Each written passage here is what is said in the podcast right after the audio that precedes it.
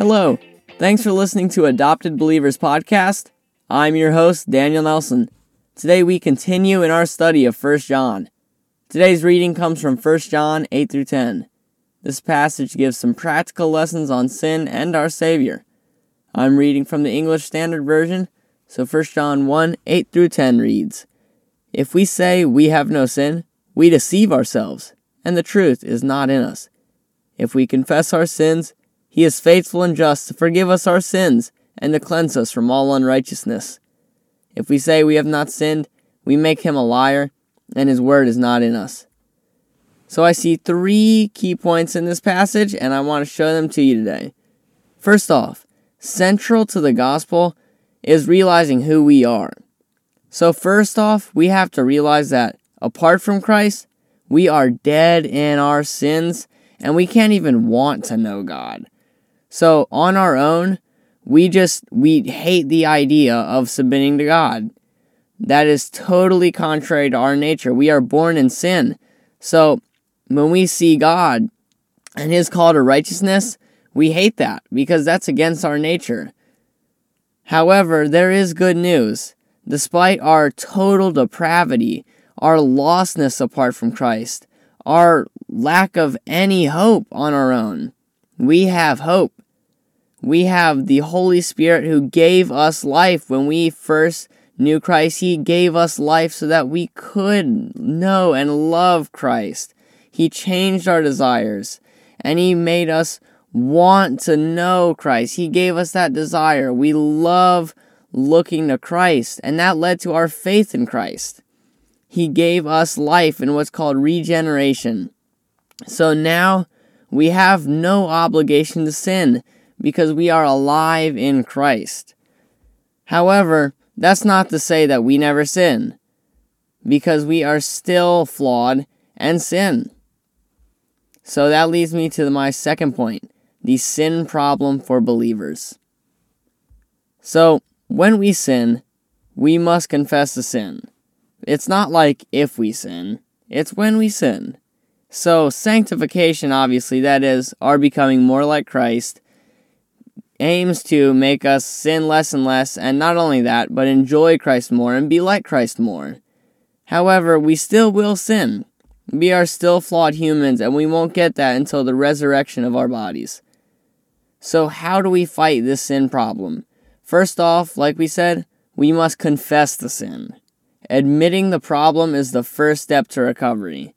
So, sometimes for me, when I'm like worrying over something really silly, just saying that as a prayer or writing that down as a prayer makes me stop worrying about it because I realize, like, man, that is really, really silly that I'm worrying about that.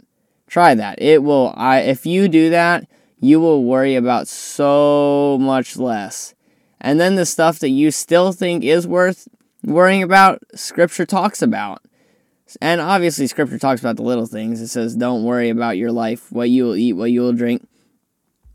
So we just have to realize that our worries, when we admit them, that is so crucial to us fighting that.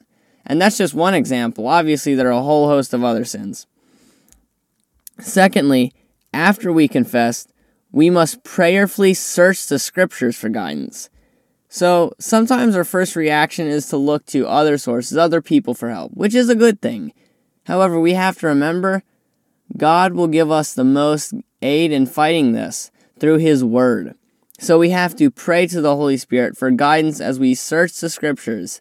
And this is where having a whole knowledge of the Scriptures is really crucial. This is why I would recommend trying to read the Bible in a whole year. It's a lot of work, but it's truly worth it because you get to get a better sense of the whole Bible, and it really is helpful.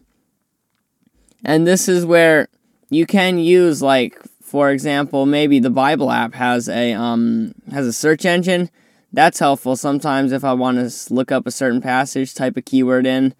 So just things like that, searching the scriptures to see what God has to say on your sin. Third, we must realize that Jesus is indeed faithful and just to forgive us our sins. So that means no pity parties. So this is where a lot of people just like stop. Like we love ragging on ourselves, like, oh, we're terrible. And we think that's a good thing, you know, like, oh, I'm realizing how bad of a sinner I am.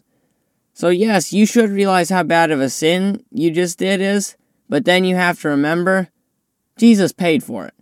Jesus' payment for your sins is greater than any sin you can do. It's not like, oh, well, this I've done it so much that he can't forgive it. No, he's forgiven you. And I think it's awesome to see how in history God's worked through some of the sins of past saints to for his glory. So, um, one comes to mind is Augustine. He made a vow to Saint Anna, I think. I don't even know who that is. That he would go to a monastery, and that led him to um, learning more about the scriptures and then eventually coming to know Christ. So God worked through that sin of vowing to a dead saint, and um, he used that for his glory and one of the key reformers in the Reformation. So we have to remember that our sin may be great and it may have great consequences, but we have a greater God who is still in control. So do not throw a pity party. Do not like wallow in guilt. No, Jesus paid it all. There is therefore now no condemnation. Think on that. Read Romans 8 if you're having a struggle with that. And finally, we see a warning against heresy. So, this is a slightly different topic than what we've been going over. And I get this from verse 10. It says, If we say we have not sinned, we make him a liar, and his word is not in us. So, that verse is a little more specific, but I kind of zoomed out on that one and really, I think that applies to all heresy.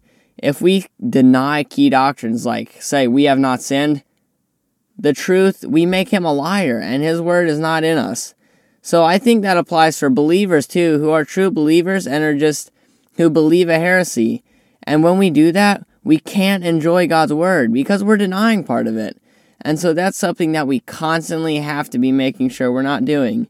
And one helpful way of doing this is by going to other believers and like if we have some cool newfangled idea, just run it by another believer, run it by someone who you know and respect as someone who is well rooted in the scriptures.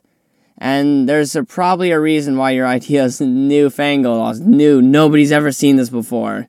It's probably because that's not what the author meant.